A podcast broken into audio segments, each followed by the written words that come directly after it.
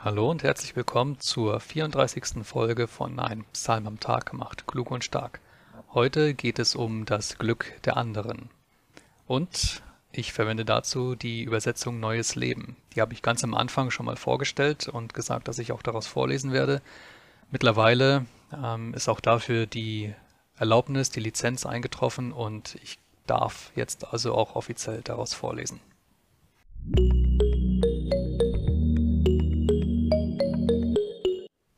Psalm 37 Ein Psalm Davids Ärgere dich nicht über die schlechten Menschen, beneide die nicht, die Unrecht tun, denn sie werden wie Gras verdorren und wie Blumen verwelken.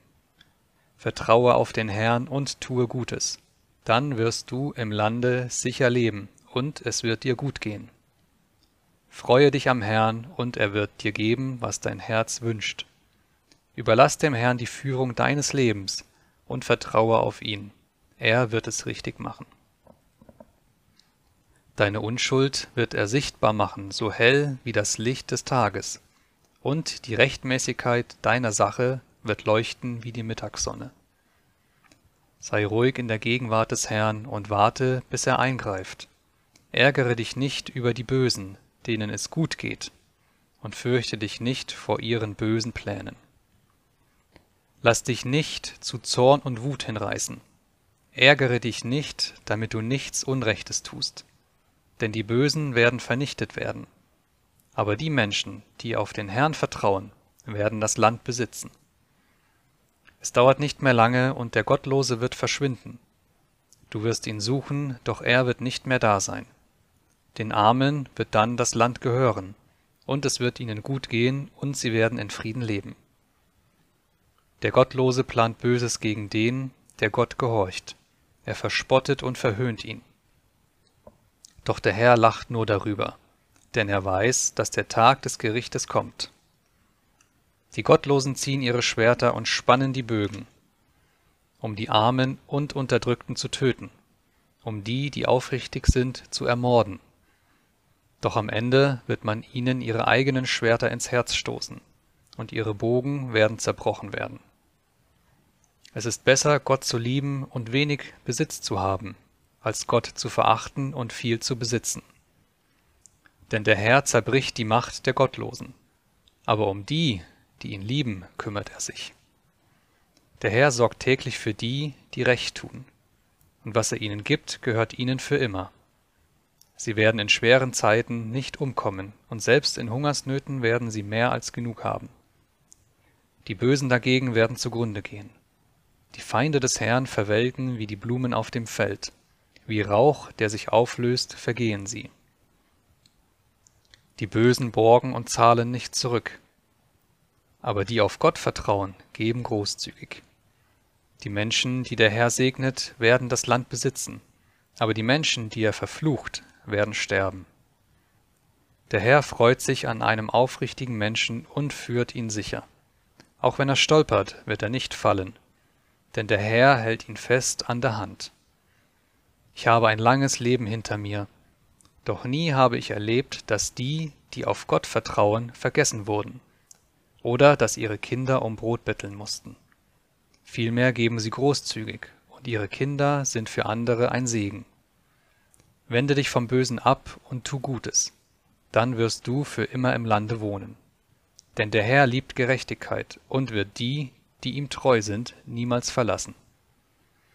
Er wird sie für alle Zeit bewahren, aber die Kinder der Bösen werden vernichtet.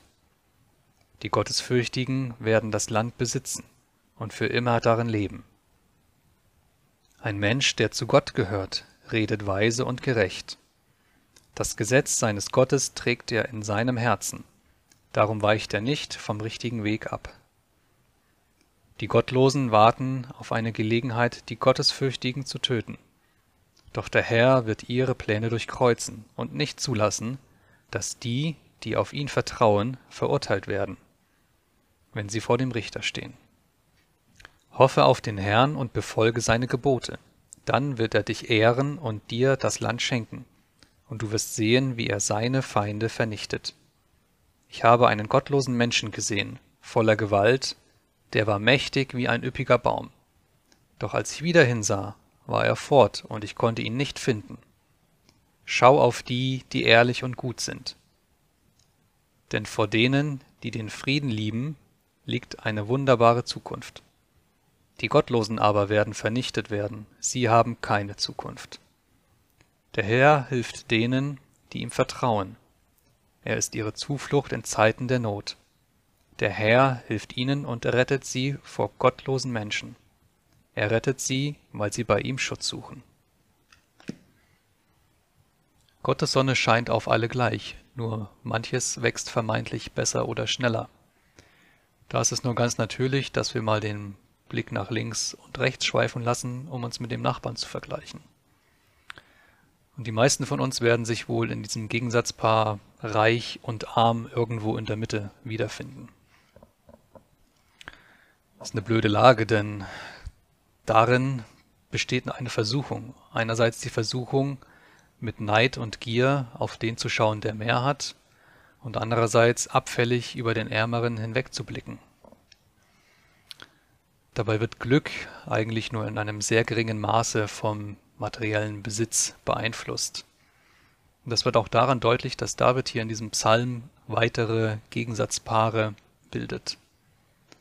Böses und Gutes, ungerecht und gerecht,